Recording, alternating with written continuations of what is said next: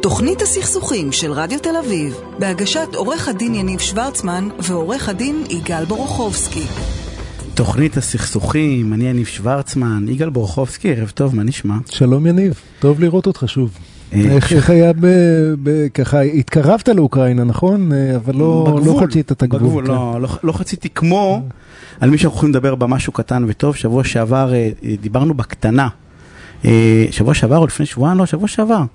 אה, על העובדה שיש איזושהי התעוררות אה, בציבור הישראלי, שפתאום אתה מתחיל לראות שאכפת לנו אולי גם קצת מהסביבה שלנו, ואולי זה סימן לבאות, ואני רואה יותר ויותר ישראלים שהולכים לעזור, אבל יש קבוצה, אוכלוסייה מסוימת, שלא צריכה רק את האירועים האלה, באירועים האלה היא, היא נקרא לזה, פורחת זו מילה לא טובה, מתגייסת. מתגייסת.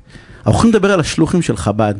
חב, אה, אנחנו לדבר על השלוחים של חב"ד, מי, של, מי שלא יודע, אני, אנחנו מדברים כל הזמן על הדוקטורט שלי ועל העובדה, אנחנו מביאים את מהטמה גנדי אה, אה, בסוף כל, אה, כמעט בסוף כל תוכנית, אבל זה חצי אחד של הדוקטורט, החצי השני זה שאני בעצם משווה בין מהטמה גנדי לשלוחים של חב"ד. אבל איך, איך אתה חילוני, מי שלא רואה אותך, לא, לא יודע, אני יודע לדמיין אותך כאוכל למה? שרצים ביום כיפור, איך הגעת לשלוחים של חב"ד? מה, מה אה, לך ולזה?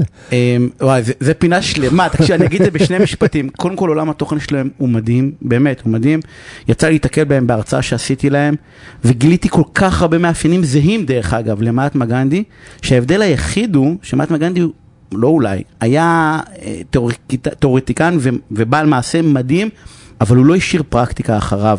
מפעל השליחות, מפעל השלוחים, זה דבר בלתי נתפס. אני לא הצלחתי למצוא משהו דומה לו, ויצא לי להיפגש עם כל כך הרבה שליחים, שלוחים ב- ב- כמעט, באמת, בהרבה מאוד מקומות, אה, שבאים בהרבה מאוד מקומות בעולם, והם עושים משהו מדהים, אנחנו נדבר פינה מלאה על זה. רגע, ואנחנו אנחנו מעלים את זה היום בגלל שבאוקראינה בתי חב"ד הפכו להיות אה, מוסדות אה, אה, אה, הצלה, עזרה והצלה לכל יהודי ששם, נכון? אני שמעתי על כאלה שמסתתרים בבית חב"ד, שמעתי על מסדרונות הומ- אה, הומניטריים שפותחים לבתי חב"ד כדי להוציא יהודים משם. אה, אה, אה, חולים פורסם היום שמצליחים, אגב חולים לא יהודים, הם מצליחים מבית חולים להעלות לארץ חולי סרטן לא יהודיים כדי, אה, כדי להציל אותם. אני, אני רוצה אה, להגיד לך משהו עליהם, אנחנו נדבר. עליהם, אנחנו נדבר עליהם שעה, בסדר? ובאמת יש הרבה מאוד דברים להגיד עליהם, ולא סתם אמרתי מתגלים, כי כל מה שהם רואים שהם עושים עכשיו, כי מדברים על זה, כי הם באמת צריכים, הם עושים את זה יום-יום.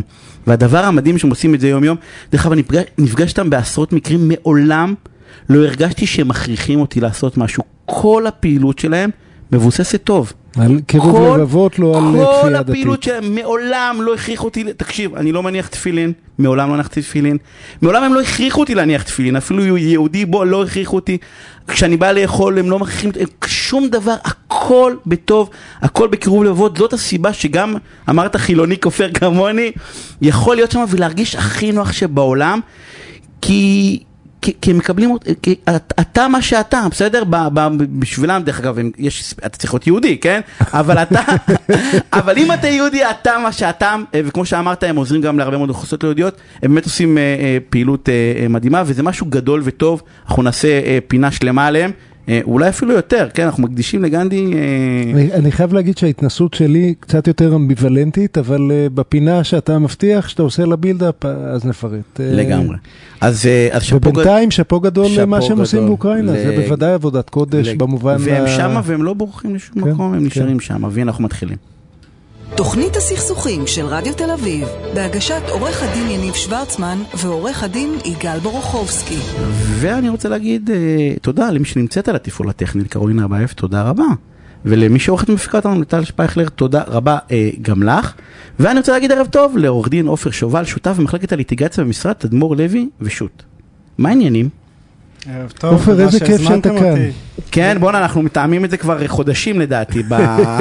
אנחנו מאוד שמחים שבאת, כי אתה מומחה, אני- אפשר להגיד מהגדולים בארץ, לכרטיסי אשראי, משהו שכולנו משתמשים בו כל יום, כל היום. עכשיו, למטה, נהג מונית אמר לי, שאלתי איך שלם, הוא אמר במזומן, הופתעתי מהרעיון שאפשר לשלם במזומן, כי מי, מי מסתובב עם מזומן כבר? ו, ולעומת זאת את הדין, עולם הדין המורכב, הבינלאומי בחלקו, המאוד מוסדר, המאוד uh, מסובך, את הדין כמעט אף אחד מאיתנו לא מכיר. אז uh, אנחנו כאן כדי לדבר איתך, אה, הצצה, תופעה אחת שחשוב שנכיר אה, בדיני כרטיסי אשראי, פישינג. מה, מה, מה זה פישינג? נכון, אחד הדברים שכולנו מוטרדים מהם, מה קורה אם גונבים לנו את כרטיס האשראי? ועושים עסקה. אם אנחנו צריכים לשלם, אם אנחנו לא צריכים לשלם. ואחת התופעות ה... זאת אומרת, אם הולכים, גונבים את הארנק נניח, ונכנסים ל... ל לא יודע מה, לבורגראנץ' או לחנות תכשיטים, ומגהצים את הכרטיס. למ...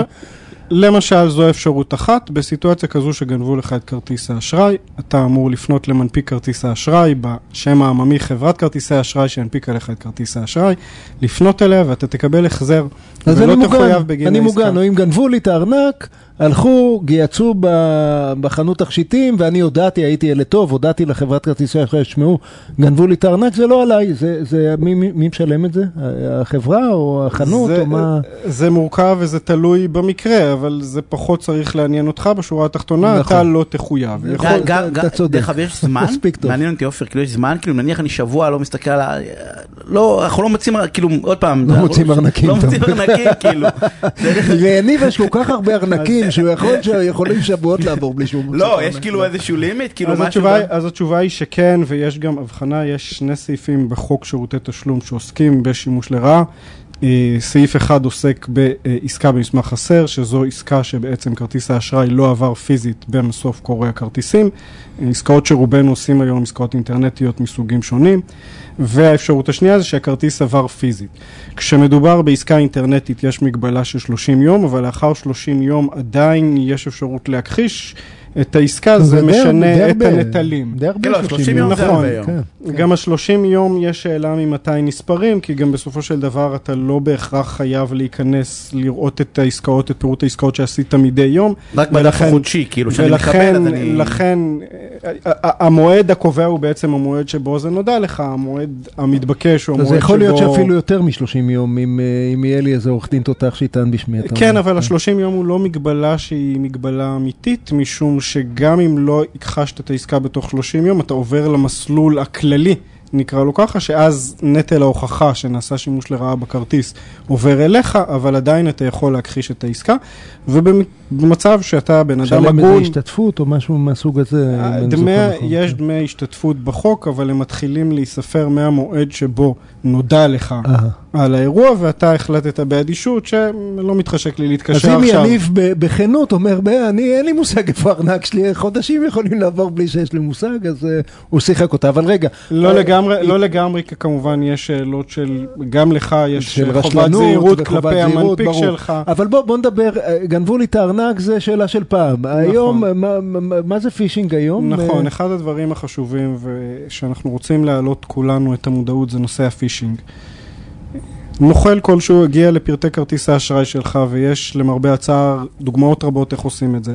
התחזות לנטפליקס, התחזות לדואר ישראל, באים ואומרים לך, אה, מה, אנחנו... בטלפון מתקשר מישהו? לא, אומר, יכול "לא"? להיות, יכול להיות בכל הסוגים שאתה חושב ולא חושב עליהם, יכולים לשלוח לך מייל ולהגיד לך שהחשבון שלך בנטפליקס מושעה, אה, שממתינה לך חבילה בדואר, אתה לא הזמנת שום חבילה, ולמרבה הצער אנשים מתפתים ומוסרים את פרטי כרטיס האשראי לדעתי אני שלהם. מתפתה כל פעם מחדש. עכשיו, כשמסרת את מה, פרטי... נטפליקס נחתם, לא לא נפתח אותו. אה, תבדוק, אולי הוא לא נחסם לא לפני נחסם, שאתה כן. ממהר לתת, אה, אבל יש תופעה שהיא יותר קשה. כי נניח שנתת את מספר כרטיס האשראי שלך. יש מקומות מסוימים, בתי עסק מסוימים, שכדי להגן על עצמם, כי גם בתי העסק נפגעים מנוכלים, וכמו שאמרתי, לא נגענו בחלוקת האחריות, מה קורה בסיטואציה של שימוש לרעה, אם אתה אחראי, או בית העסק אחראי, או המנפיק שלך אחראי. לכן בסיטואציה כזו, יש כרגע מנגנון חדש, שברגע שמישהו הזין את פרטי כרטיס האשראי שלך באתר מסוים, אתה מקבל אס.אם.אס לטלפון שלך עם קוד חד פעמי, OTP, one time password, שרק אם אתה תקיש אותו בעצמך, אתה תאשר את העסקה ותהפוך אותה לסופית. עכשיו, זאת אומרת, גם הנוכל קיבל את כרטיס האשראי, שלחו לי קוד, אם אני לא מאשר את העסקה שהוא עשה, לא תהיה עסקה, לא קרה נזק. בדיוק. אז אבל- מה, אני- ברור שאני לא אאשר, אבל- לא? אז למה עכשיו- בתי- למה כל בתי העסק לא רגע, עושים את רגע, זה? תן לו, רגע, ת- רק תשמע רגע. רק שנייה, איפה הבעיה שלנו? איפה הבעיה?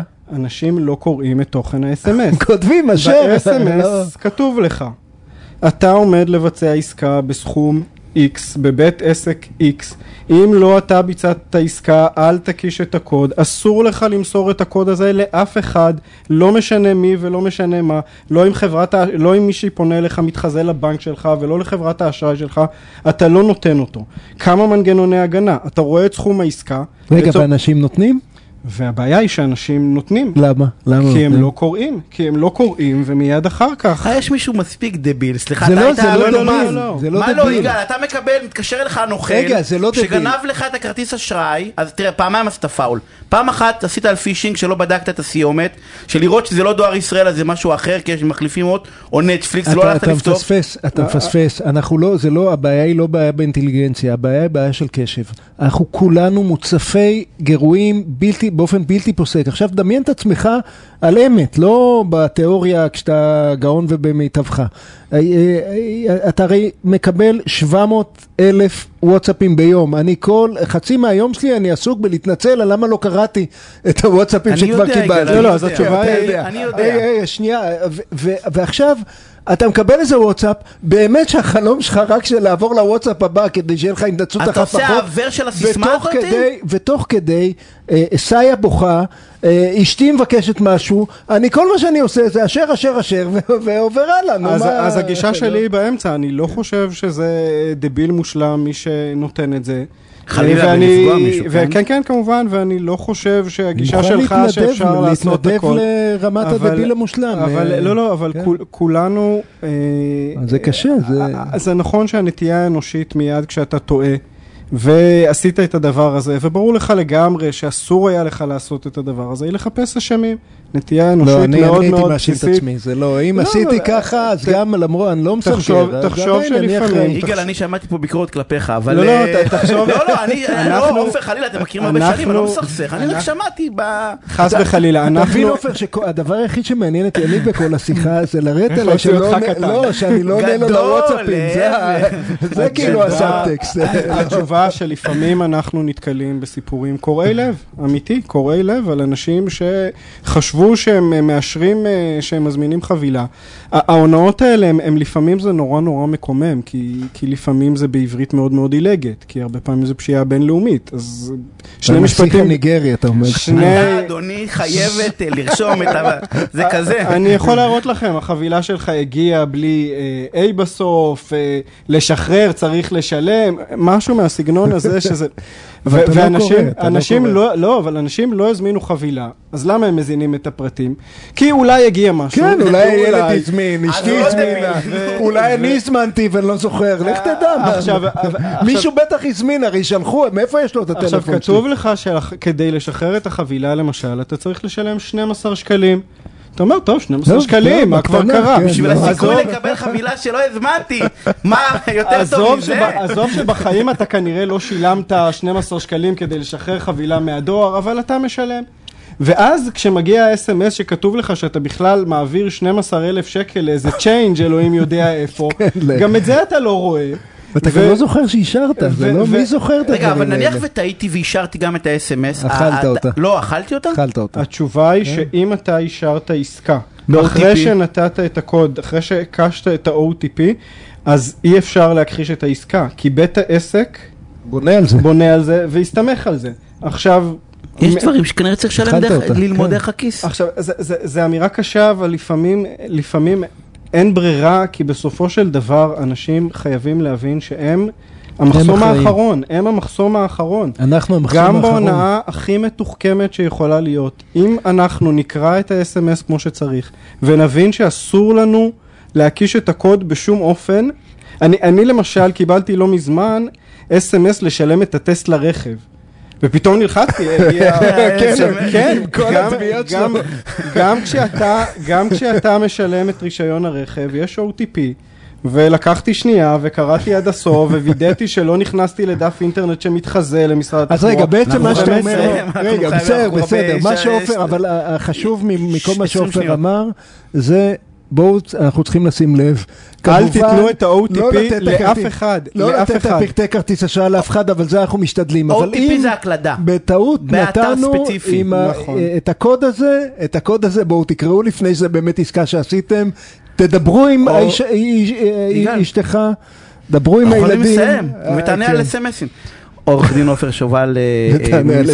אתה מבין? זה מה שעניין אותו.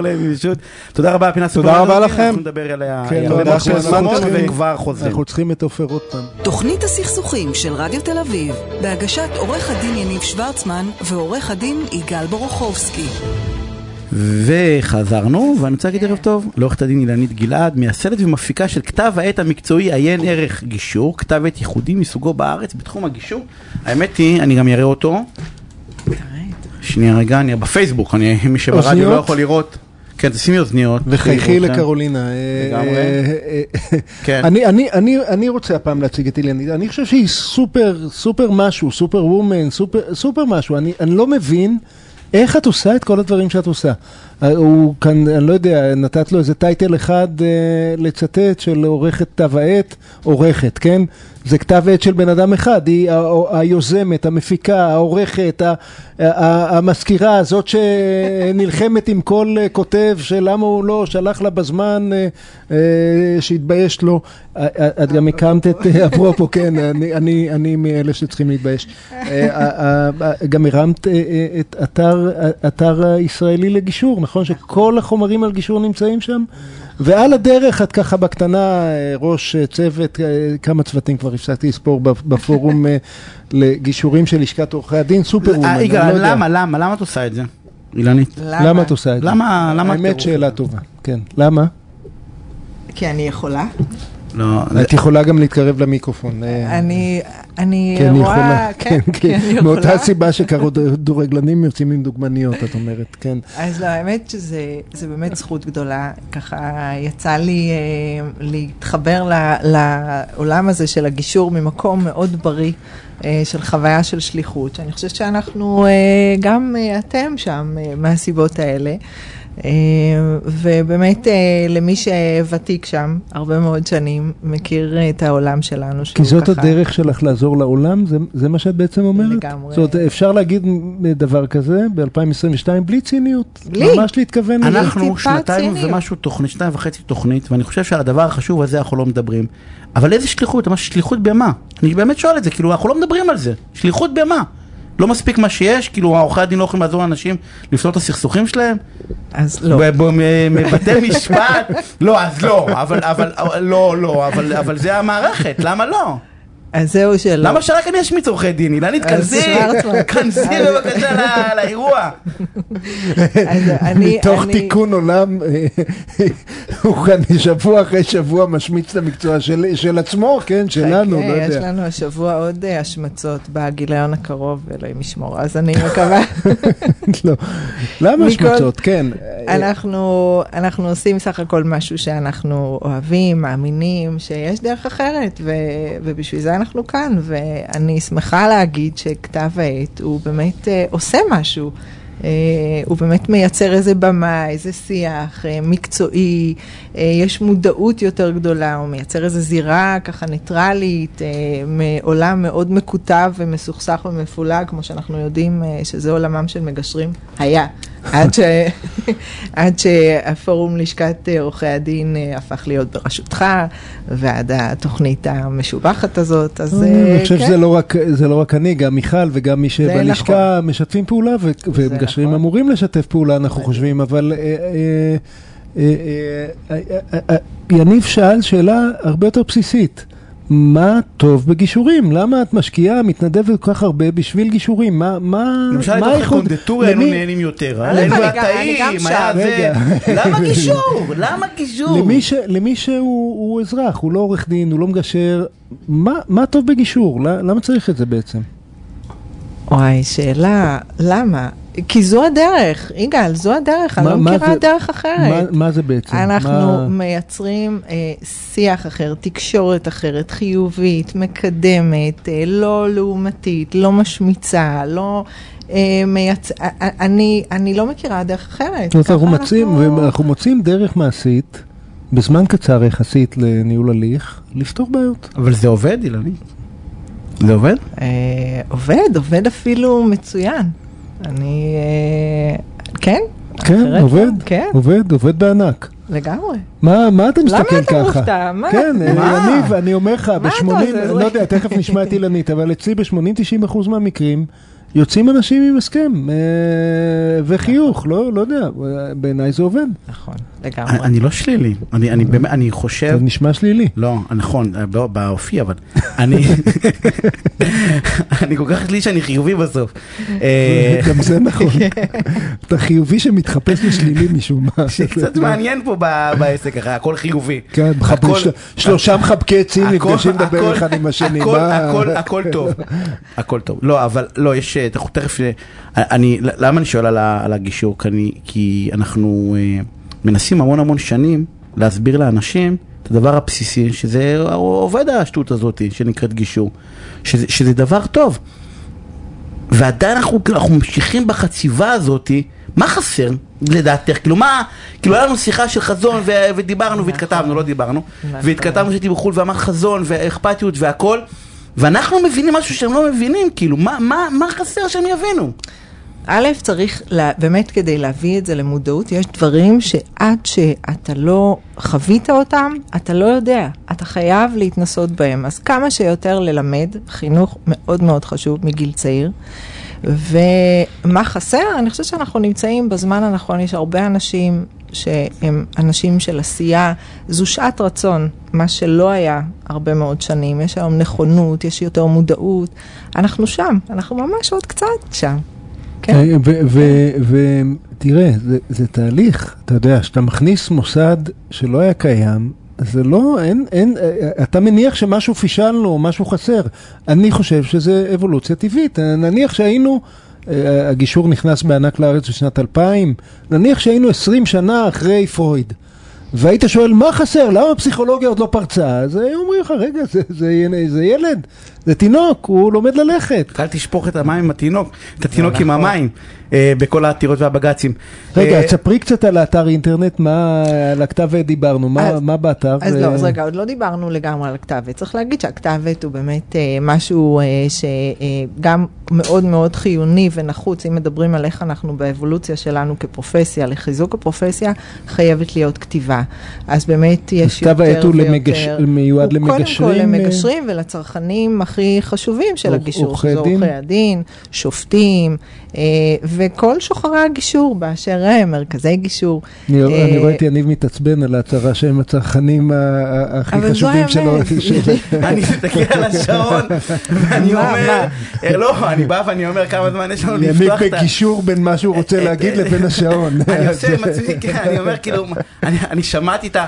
את ה- הם יכולים צרכנים, כאילו, בואו נדבר על עורכי הדין. בואו. נדבר על עורכי הדין. אה, אנחנו נדבר על עורכי הדין, אבל אני קודם אענה ליגאל, אוקיי. יגאל, רק שתדע. מתחמקת, שיגמר הזמן, אנחנו לא הוא נדבר על בעצם- עורכי לא, הדין. אנחנו נדבר על עורכי דין, לא נוותר עליהם. האתר הוא בעצם האתר שמלווה את, אה, גם את כתב עת, הוא הבית של כתב עת, והוא גם אתר שהוא אה, מעדכן בו דברים איטיים, מאמרים קצת יותר קצרים, רעיונות, לא, כל ה... הוא מעדכן ממש את הכל, מרכז את הכל, כל האירועים יש, יניב, שיש, זה אה, כיף לא דיברנו- נורמלי. בתוכנית על על ההשתלמות שהייתה בפורום אה, של לשכת עורכי הדין, אה, אה, זה בפייסבוק של לשכת עורכי הדין, אבל כשאני רוצה לראות פרק בהשתלמות אני הולך לאתר, כי שם זה נכון. כל כך מונגש, כל זה כך. קל לי למצוא, אז אני אני הולך לשם, כי... כן. ושתעלה, ואני רוצה להגיד עוד משהו, אבל אמרת שזה ל- לצרכנים, ואני חושב שלפחות מה שאני קראתי, זה כתוב, המאמרים כתובים נוח, אין שם מאמרים כבדים, אנחנו קוראים מאמרים באנגלית, יש שם מאמרים כבדים וארוכים, זה לא המאמרים האלה.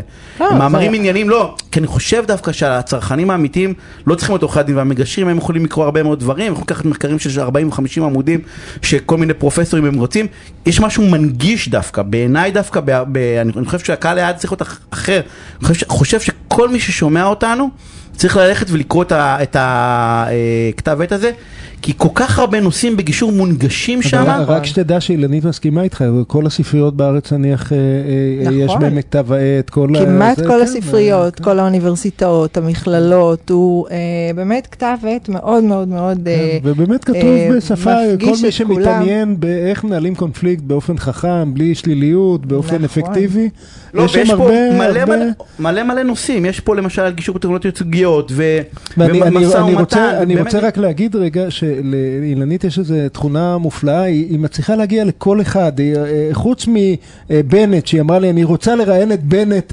לכתב העת הקרוב וזה עדיין לא קרה, אבל הרב הראשי לישראל, המגשר המפורסם בעולם, איכשהו כולם שם בכתב העת, אה, בכתב העת שלה. ויגאל אה, ת- תפקידם של עורכי הדין. מה... לא, אנחנו לא יכולים. לא יכולים. לא? אז יניב, בוא נסכים שלעורכי דין יש תפקיד חשוב בגישור, הם מקדמים את אה, הגישור והם מסייעים למגשר לעשות את תפקידו ונסיים את הפינה. אנחנו יכולים להסכים שלא נסכים? אה, אני- אני שומע שתיקה כהסכמה. אה, אנחנו כנראה נדבר על זה בהזדמנות אחרת. גמור. גילה, תודה רבה. הפסקת פרסומות. ותודה לכל מה תודה שאת עושה. רבה. כן, תודה לכם. תודה. הפסקת פרסומות וכבר חוזר. תוכנית הסכסוכים של רדיו תל אביב, בהגשת עורך הדין יניב שוורצמן ועורך הדין יגאל בורוכובסקי. וחזרנו, אה, ואני רוצה להגיד ערב טוב אה, לעורכת הדין אה, אדווה ננטל. אה, מ- ערב טוב. מלווה זוגות ומשפחות אלטרנטיביות, מגשרת מטעם הנהלת בתי המשפט, חברה בוועד המנהל בלשכת המגשרים בישראל וסגנית יו"ר ועדת הגישור במחוז מרכז של לשכת עורכי הדין, מה העניינים אדווה? תודה רבה. שלום. ערב טוב, איזה כיף לראות אה, יגאל. אנחנו, אה, בוא נ- בוא אנחנו, אה, זה יגאל, אה, אנחנו נכון דיברנו על זה היום שאין לנו, אנחנו- אנחנו נורא נורא בעסקים ואין הרבה משפחה ועכשיו הבאנו משפחה, לא רק משפחה, אלא משפחה מיוחדת. אז קודם כל מה זה משפחה אלטרנטיבית? וואו, משפחה אלטרנטיבית. אה, אה, סליחה אה, אה, שאני קוטע, אבל רגע לפני שאנחנו עוברים, אני, אני חייב להגיד, אנחנו אומרים משהו קטן וטוב, ואנחנו מפספסים את עשרות, מאות האנשים שעובדים עם ברק בעיניים בשביל לקדם את הגישור בישראל כמו, כמו אילנית, כמו אדווה. ואני אני רוצה להרים להם, זאת אומרת, זה אנשים שממש עושים, השלוחים של חב"ד, זה השליחות שלהם, היא כאן, היא כאן, כדי לעשות שלום בינינו. זהו, אדווה, מה זה, מה שאני שאל. אני סיימתי עכשיו אחרי מה שאמרת, זהו, תודה יגאל, תודה רבה על זה. משפחות אלטרנטיביות, אתם זוכרים שבעבר היו אומרים אה, שיש רפואה קונבנציונלית ורפואה אלטרנטיבית, ובשנים האחרונות מבינים שמדובר ברפואה משלימה. ולא ברפואה אלטרנטיבית, אז גם כאן המשפחות האלטרנטיביות זה משהו שהיום הוא משלים למה שאנחנו מכירים. אנחנו מכירים אנשים שחיים באורח חיים כזה של אה, גבר, אישה, שחיים ביחד, אה, עוברים את כל התהליך הזה של אה, אה, להקים משפחה, וככה אנשים רגילים לחיות. עם השנים... לא יודע איפה רגילים, אני, הילדים שלי בצפון תל אביב, זה החריג של החריג, מה שאמרת. אז עכשיו החריג של החריג הפך להיות הכלל, ומשפחות אלטרנטיביות חיות באורח חיים שהוא לא כמו שבעצם הוסללנו ואנחנו רגילים לחיות אותו. אמ, וזה בא לידי ביטוי. לדוגמה, אה, לדוגמה, יש לנו אה, משפחות שחיות בנסטינג, שבעצם אם הורים נגיד נפרדים, או הורים שלא נפרדו, מה- מה- מה זה nesting? nesting זה בעצם קינון. אנחנו רגילים שאם בני זוג נפרדים, מה שקורה בעצם זה שהילדים עוברים בין הבית של אימא לאבא, וכאן עושים בדיוק הפוך. הילדים נשארים בבית, וההורים נכנסים ויוצאים אה, בעצם. באמת? יש יש, אה, אפשרות כזאת, לא לא נכון. הכרתי אותה. נכון, היא קצת יותר יקרה, כי אנחנו צריכים להחזיק בית אחד נוסף לפחות, או שני בתים לכל הורה בנפרד, אבל גם ככה יש לאבא בית ולאמא בית. אבל לא אה, שלושה בתים. אבל לא שלושה. אבל לא חייב להיות שלושה. אה, הם יגור גם, כן. לא, זה לקחת את הנסטינג ל... זה- זה- זה בריבוע. זה חצי נישואים כן. בחזרה, אבל אה, אוקיי, שלושה בתים, הבנתי. וגם יש לנו את המשפחה. לא, דרך אגב, זה שלושה בתים בקטנה, כי כשאתה לוקח בית פרטי אז אתה צריך דירה וחצי, אתה לא צריך, חדר, אה, אתה כן, כאילו, אתה כן, צריך משהו חדר, נעים. זה רק- לעצמך, לא כן. לילדים. כי הילדים נשארים, אה, הילדים נשארים בבית כי זה שרוצים... טוב לילדים, כי נכון. לילדים טוב שיהיה נכון. אב אחד. רוצים לא לנתק אותם ושלא יצאו עם אה, תיקים ובגדים ושלא יתחילה, שלא תתחיל כל ההתעסקות. מגניב, עניין, תהיה עוד אלטרנטיבי. מה... עוד כן. אלטרנטיבי, אה, הגיע אליי אה, זוג, אה, שהם לא זוג רומנטי, הם זוג חברים, בסטים מה שנקרא. אוקיי. היא בסביבות גיל ה-40, הוא 40 פלוס. אה, היא בחורה הטרוסקסואלית, מה שאנחנו רגילים לומר סטרייטית, רק לא אומרים את זה כך, אומרים הטרוסקסואלית, והוא בחור הומוסקסואל. והוא במערכת יחסים זוגית עם בן זוג, שלבן זוג שלו יש ילדים משתי נשים שונות שהן בנות זוג. ועכשיו הבסטים רוצים להביא לעולם ילד או ילדה משותף, משותף או זה, משותפת. זה מתחיל כמו בדיחה של דוצ'י, אני, אני איבדתי את הרגע הזה. אז אה, אה, שני חברים שהם לא בקשר רומנטי, נכון. מביאים ילד. נכון, ואז בעצם מה ש... ומי מגדל אותו? ואז בעצם ההורים זה בעצם האימא, שהיא זו שמביאה את הביצית, והאבא זה שמביא את הזרע. אבל מי מגדל אותו? ומי שמגדל אותו זה הם ביחד, אבל איפה? הילד יגדל? איפה הילד יגדל? גם בבית של האם וגם בבית של האב עם בן זוגו. אז שוב הם עוברים בין אחד לשני, אז כמו הילד, בגרושים. הילד יעבור, ויש גם בהסכמים ובדברים האלה שאני עושה בתהליכי הגישור, יש בניית הסכמות שמתחילים לחשוב על דברים שאף אחד לא חושב עליהם, מה קורה על חלילה הפסקת הריון אם יש איזשהו מום שמתגלה בבדיקות. אה, מי ישלם על ימי? אשפוז, על דולה, כל כך הרבה דברים שם עוד ממש טרום טרום, וגם אחר כך על אופי חינוך, טבעונות. אנתרופוסופי, איפה יגורו, האם הם רוצים להגביל את עצמם לאזור מגורים מסוים, זה משפחות אלטרנטיביות ולקחת גם בחשבון שיש עוד הורה בבית בעצם שהוא הורה חברתי, הבן זוג של האבא בעצם הוא הופך להיות הורה חברתי ויש לו בעצם סוג של אחים שגם הם צריכים לפגוש, הם גם יהיו חלק מהזמן, ישהו עם אותו ילד, אז יש כאן המון דברים שאנחנו יכולים להסתכל עליהם כמשפחה אלטרנטיבית, וככה החיים היום. מתחילים מ... רגע, סליחה שאני חייב להכניס לעצמי למגירות, מתחילים מכמו זוגות גרושים, ואתה מתחיל את הילד יש לו כבר שתי לא, משפחות זה איך שהוא נולד. לא טובות, זה לא מה? כמו- כי זה לא כמו זוגות אה, גרושים. אה, זה גרושים בטוב. זה לא, זה גם גרושים לא- זה. לא גרושים בכלל. לא, זה בשום קונסטלציה. יש לו שני בתים, לא, לכל ילד זה- יש זה- משפחה, זה, זה- זה, תבין, תבין, זה, כל זה, אחד זה בשלב הטעות ב'. של, אה, של מיושן. זה לא אני קשור. מיושן, אני, מה, אני- תקשיב, לא- זה, תקשיב, זה מערכת יחסים אחרת, זה לא, זה לא אותה דינמיקה, זה לא, זה לא, אי אפשר להגיד שזה אני מיושן. אני שאלתי את הילד שלי, תגיד, אתה רוצה שאני אבוא לטיול השנתי? הוא אמר, אבא, אתה עושה פדיחות, לא, אה, בוא, בוא נצא ביחד, לא שהחברים רואים. תדעו לכם, יגאל ויניב, שהמון זוגות שמגיעים לשלב של הפרידה אומרים, למה זוגות לא עושים את כל ההסכמות של הפרידה לפני שהם אוקיי, נכנסים טיפ למערכת. יחסים זוגית? אז זה טיפ חשוב, כי. כי אה, את אומרת בזוגות הסטרייטים, ב- כן. ב- כן, במתכונת המיושנת, שבגיל 18, 20, 22, עם כל אהבה מתביישים לעשות הסכם ממון, לחשוב על הדברים כמו גדולים. לא, זה לא רק הסכם דווקא- ממון, זה גם אה, אה, הסכמי הורות הרי, הסכמי הורות, זה, זה לא כן, קשור ל- ל- לממון, אי אפשר בחלום האמריקאי, אתה אבל יודע. כאן, כאן את מתארת מצב שהם הם, הם כבר ילדים גדולים, גילאי 30, 40, הם כבר לא מאמינים באיזה פנטזיה רומנטית של דיסני, הם אומרים, רגע, יש דברים חשובים, אנחנו צריכים לדבר עליהם, אנחנו צריכים להסכים עליהם, אנחנו צריכים שמישהו יגיד לנו מה, על מה אנחנו צריכים להסכים, ונשב, אבל, כמו אבל בוא ילדים נסבך גדולים. את ו- העלילה, כי זה לא כל הסיפורים האלה, יש גם משפחות המונוגמיות, נכון? המונוגמיות. שזה בא ו... שזה לא שמה, מה? שזה עוד? משפט, די, תסביר. רגע. זה- היום- זה עוד סוג משפחה. היום יניב ביקש שאני אגיד המון מושגים, כן. ששמים אחריהם סימן שאלה ופה פעור. כן, כן. אז יש גם משפחות. זה- בינתיים זה מצליח, כן. א-מונוגמיות. המונוגמיות, יש לנו מונוגמיות, כן. שאנחנו יודעים מה זה, זה גם כן. כבר שייך כזה לפעם, אתה יודע. לפעם, זה כן. אמרתי לך על צפון תל אביב שאני אני- אני ואשתי אני נשואים. חלוק על הפעם הזה, דרך אגב, זה אני אומרת את זה ממש אני בחיוך והומור. לא, אני יודע, לא, אני לא, יודע. י- יניב, אני... כי יש תחושה שאתה- שמדברים, כמו זה כמו שאתה- עם הרע, יש תחושה שמדברים עליהם כל הזמן, אז כאילו זה הפך להיות לא, העיקר. לא, אבל זה לא, הרוב זה לא, כמו, אה, אני ואשתי נשואים, גם לא גרושים, גם אה, הטרוסקסואלים. הילד שלי בא בטוב, אמר, אבא, מתי אתם מתגרשים כבר? אמרתי, למה אתה רוצה שנתגרש? אמר, תראה, לחבר שלי יש, הוא מקבל שתי מתנות ליום הולדת, אני רק אחת, זה- יש יתרונות כאן, אז אני והרבה חסרונות. המונוגמי זה מה... מה- המונוגמים זה אנשים שבחרו, הרבה פעמים קורה שיש, אני מסווגת את זה לכ- ל- לכמה אה, אה, מקומות שזה קורה, לצמתים. אה, כן. אה, זה יכול להיות שזוג הגיע למצב שהמערכת יחסים שלהם כבר לא טובה. כן. וזה בעצם יכול להציל להם בעצם את מערכת היחסים, ואז הם בוחרים לפתוח את מערכת היחסים שלהם. יש את הזוגות שהמערכת ו- יחסים... ולעשות ילד? אה, אני לא מדברת רגע לא, על ילדים. תסבירי לי אני- גם מה זה אני- לפתוח את מערכת היחסים, לא לפתוח את אה, מערכת היחסים? אוקיי. לא, לא, אה, מיושן, אבל לא דפוק. נו, יניב, ת- תתקדם. תסבירי כן, למאזינים מה זה אז- לפתוח את מערכת היחסים. לפתוח את מערכת היחסים זה לא להיות, אה, לא להיות אה, בבלעדיות עם בן או בת הזוג שאנחנו חיים איתם. שיהיה לך עוד בני זוג, בקיצור, ושיש לנו. בני זוג נוספים, ואז אני יכולה לסווג את זה. בני זוג ידועים נוספים, הילדים מכירים אותם. לפעמים הילדים מכירים, לפעמים המשפחות המורחבות, ולפעמים... בני זוג בני זוג, בני זוג. זאת לא סקס. אה. יש, זה מחולק, המונוגמיה, למה לא? גם. אולי אה, יכול להיות המונוגמי המיני. אפלטון, זה גם בסדר. נכון, יגאל, אתה אומר, בסדר, בסדר. יגאל, אתה אומר משהו נכון כן, מאוד. הנה, בבקשה, שמעת, אני אומר משהו נכון מאוד, יש- מאוד אפילו. גם שאול מקולקל אה, צודק פעמיים. פעמיים ב- תודה, פעמיים תודה, ב-24 חמוד. שעות, כן.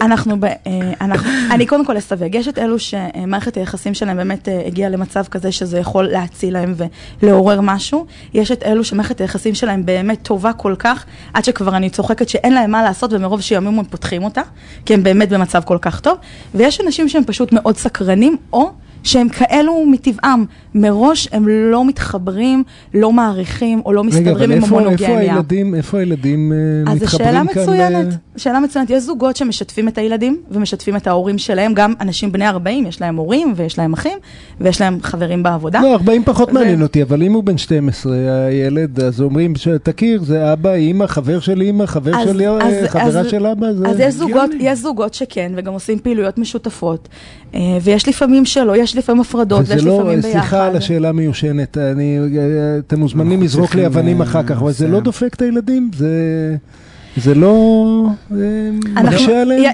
תעני על אם זה דופק את הילדים או לא. אני, לא יכולה לומר איך זה דופק לאנשים את הילדים, אבל כן, אני ילדים חושבת שכל דבר. שאנחנו עושים ברגישות, שזוגות בוחרים לעשות ברגישות, אה, ותוך התחשבות בכולם, אה, ולקבל ליווי מקצועי נכון וראוי, אפשר לעשות את זה על הצד הטוב ביותר. אני רוצה להגיד משהו, חייבים לסיים, אני רוצה להגיד משהו, אבל התחום הזה הוא כמו לדבר אמרית או לדבר צרפתית. זה שפה. עצם העובדה שכמו, גם, גם אני לוקה בזה, אני חייב להגיד, כי אני לא, לא מספיק בקיא. עצם זה שאנחנו ניגשים לזה לא בשפה הנכונה, אנחנו מכשילים את הגישור כאילו. זה כמו, אני אומר, זה כמו לגשר בארצות הברית ו-what you what you. זה זאת אומרת, באותה רמה. צריך מישהו שמומחה לעניין הזה. שמבין, זה חייב להיות מישהו שמבין את השיח. בסדר, שלא מופתע שפתאום מישהו בא ואומר, זה כאילו אך טבעי, זו כן? נקודה חשובה, זה כי כאילו, אם, זה אם, שפה. אם הייתי צריך להגיד, רגע, להמליץ על מגשר ב- למשפחות זה אלטרנטיביות, לא, לא, לא הייתי יודע. אז אני אומר, זה גם אפילו לא לא. לא מגשר משפחה רגיל, כן. כי אנחנו לא מבין, אני בא ואומר גם, אה, מספיק, יצא לי כמה פעמים לגשר עם אה, זוגות מה, מהקהילה הגאה, זה נורא קשה, כאילו השפה שאני מדבר זה לא השפה שהם מדברים, כאילו, נכון זה, מאוד. יש בהרבה דברים, אני לא, אנחנו לא מכירים את המונחים והמושגים, וזה לא קשור לתוכן, זה קשור לשפה, כי התוכן אותו תוכן, ילדים זה ילדים, אה, הוצאות זה הוצאות, הכל זה אותם תכנים, השפה היא אחרת. אני רוצה לתת על זה דוגמה משפט, אחת ברשותכם. משפט, מגיעים, חייב- אם, אם יושבת מגשרת אה, שלא מכירה ולא ברגישות מול אה, זוגות שהם, אה, שהם להט"בים או המונוגמים, היא יכולה לעשות המון טעויות ולפגוע. ואני אתן דוגמה. אם יש ילד וזוג נשים נפרדות, ואז היא שואלת אותה, רגע, של מי הילד, ה- מי האימא האמיתית? Mm, שתיהן כן. אימהות אמיתיות, כן. רק שיכול להיות. שאחת היא אם ביולוגית ואחת היא אם שהיא רשומה, ולכן זה מאוד קלאסית, מאוד ואני- חשוב. שאלות שהיינו טועים הזאת בהן. אני יכול חי- להתחבר לגמרי. כאן, אז אה, שפה תמצאו מי שמבין את האדוונס, פוגע. זאת לך פינה סופרמנט הזאתי. תודה. אה, תודה, את יכולה להישאר. איתנו ל- לסוף, את יכולה לעזוב, ואנחנו צריכים עכשיו את... חיי הם המסר שלי. משולחנו של מעטמה גנדי.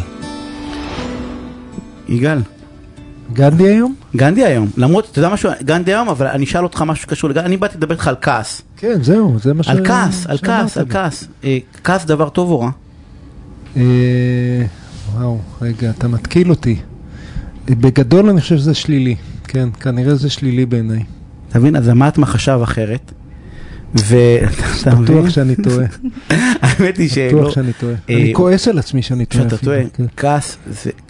כעס, בתפיסה שלו, אה, והאמת היא שככל שאני קורא יותר על כעס זה יותר נכון, זה תחושה סופר חיובית. חיובית. חיובית. וואו. השאלה מה עושים עם הכעס. כעס מראה על אכפתיות. כשאתה כועס על משהו, אוקיי. זה אומר שהרגיז אותך, שאכפת לך, שמשהו השתבש. הבעיה שרוב האנשים לוקחים את הכעס באופן שלילי, ומגיבים בצורה בדרך כלל אלימה. אני כועס אז אני עושה משהו שהוא אקט אלים. אבל גם אם אני לא נתן- עושה כלום, אני בדרך כלל סובל בעצמי כשאני כועס. נתן- אני אני עצבני, אני בא לי... כי אני- אכפת לך, זה נהדר, כעס הוא... הוא- מה אכפת? אני אומלל אתה- אבל אתה כשאני לא כועס. אומלל, כי זה מניע אותך לעשות, זה מניע אותך לתקן. אל תגיד, אני אומלל. אתה, לא, אתה אולי זה מניע אותך רגע, למשהו. אני... מעולה, אתה אומלל, ומה אתה רוצה לעשות עם הכעס הזה? שילך לאנשהו, אני רוצה. להיות רגוע ולחייך. מעולה, אתה רוצה שיש שינוי. זה בדיוק מה שהוא בא ואומר, אתה רוצה שיש שינוי, הוא, מ- הוא, הוא משווה את הכעס לחשמל. כן. הוא בא ואומר חשמל יכול להיות מדהים, נכון? אנחנו משתמשים בו כן, אבל לדברים... להתחשמל זה לא מומלץ. מעולה, זו השאלה מה אתה עושה עם הכעס הזה, זה בדיוק העניין, זה כמו שחשמל, אתה יכול לרתום אותו לדברים טובים, ולעשות בו, לעירו, ל- ל- לבשל, לעשות הרבה מאוד דברים, אתה יכול אה, אה, גם להשתמש בו ולהתחשמל בסופו של דבר. כעס הוא דבר, בעיני, לא, לא רק בעיני המעטמה, אני דרך אגב יודע על עצמי, שאחד הדברים שלי, אני הייתי נדלק מהר מאוד, בסדר? אני עדיין נדלק שמחתי על מהר מאוד. ההייתי, כן, כן. אתה כל פינה כאן הוצאת אותי קטן, כל- חיפשת איך כל פינה. אבל הנה, אבל זה הנה. מיושן, לא עונה לוואטסאפים, אני... אגב, בבורוכובסקי נכון. בפולניה, אני- הכל רשום, רק שתדע, הכל, אה, להכל יהיה. אתה- מבין, הנה השימוש בכעס הוא חיובי, אתה רואה, הוא משמש לנקמה עתידית. נקמה עתידית, כן. תקשיב, כעס, אנחנו כל פעם מלמדים את הילדים שלנו לא לכעוס, וזה לא נכון. לא כעס נכון? הוא בלתי נמנע, אנחנו צריכים לכעוס, ואני בא ואומר, אתה כועס נהדר, מה אתה עושה עם זה, בסדר? הניסיון להעלים את הכעס, או להיות באיזשהו רוגע, או להיות, הוא- לא- הוא לא אמיתי, הוא לא אמיתי, כי בסופו של דבר הוא הופך אותנו לאפאתי. מתי אנחנו לא אפאתיים שאכפת לנו? וכעס מגדיר אכפתיות. וכל מה שאנחנו צריכים לעשות, דרך אגב, אפרופו עם ילדים במיוחד, כי כשאנחנו גדולים אנחנו כבר נשארים דפוקים עם התבניות שגדלנו אליהם, אבל כל מה שאנחנו צריכים לעשות, בעיניי לפחות עם ילדים, זה להגיד להם אתם כועסים, זה מעולה, אל תתנגדו לזה, אל אה, תנסו להעלים את זה, תנתבו אל את זה תנתבו את הכעס, חיובי. בדיוק, קחו את הכעס ותראו איך אתם עושים איתו, ועוד דבר, כי כעס הוא אוטומטית מייצר איזושהי תגובה אוטומטית, ואחרי שכבר הגבתי אוטומטית, קשה לי לתקן, בסדר? או, או לא תמיד אפשר לתקן, או שקשה לי אתה לתקן, יכול ואני מתחיל להגיב באופן להתנצל. אוטומטי, אתה יכול לא להגיב באופן אוטומטי כשאתה- כשאתה כועס? אני התשובה- לא בטוח. התשובה היא, התשובה היא שאתה, כדי להגיב באופן לא אוטומטי, אתה צריך להתאמן. אנחנו כן. מדברים על זה הרבה מאוד פעמים, ואני חושב שאחד הדברים, גם, גם בחינוך בכלל, אנחנו מדברים הרבה על חינוך, ואני עכשיו, יצא לי גם לעסוק בפרויקטים של חינוך ב, בחודש האחרון, ואני חושב מתוך אה, אה, אה, אותו אה, שיח, רגע, אנחנו חייבים לסיים. קרולינה אביב הייתה פה על התפעול הטכני, טל שבחר, אני ככה מסיים. טל שבחר, רק- תודה- רבה. רק אה, דני להגיד לך, אני- דני, דני סידס אחרינו, זה הכי חשוב. אתה לא רוצה שאני אגיד לך שאני הולך לי. להתאמן ממש על זה בקורס ויפאסנה בסוף החודש הזה, על אה, לא להגיב באופן אוטומטי. אתה הולך לשתוק. שבועיים, עשרה ימים. עשרה ימים. אה, דני סידס אחרינו, לא. תישארו, אין- מעניין. אין פרגון, אני מבין. על לא. הוויפאסנה? כן, אני לא. כל כך מקנא בך, שאתה מסוגל לא לדבר עשרה ימים. חייבים לסיים, נכון? סיימנו! לילה טוב, נתראה שבוע הבא. היא. כועשת, היא כועשת, תראה. לילה טוב.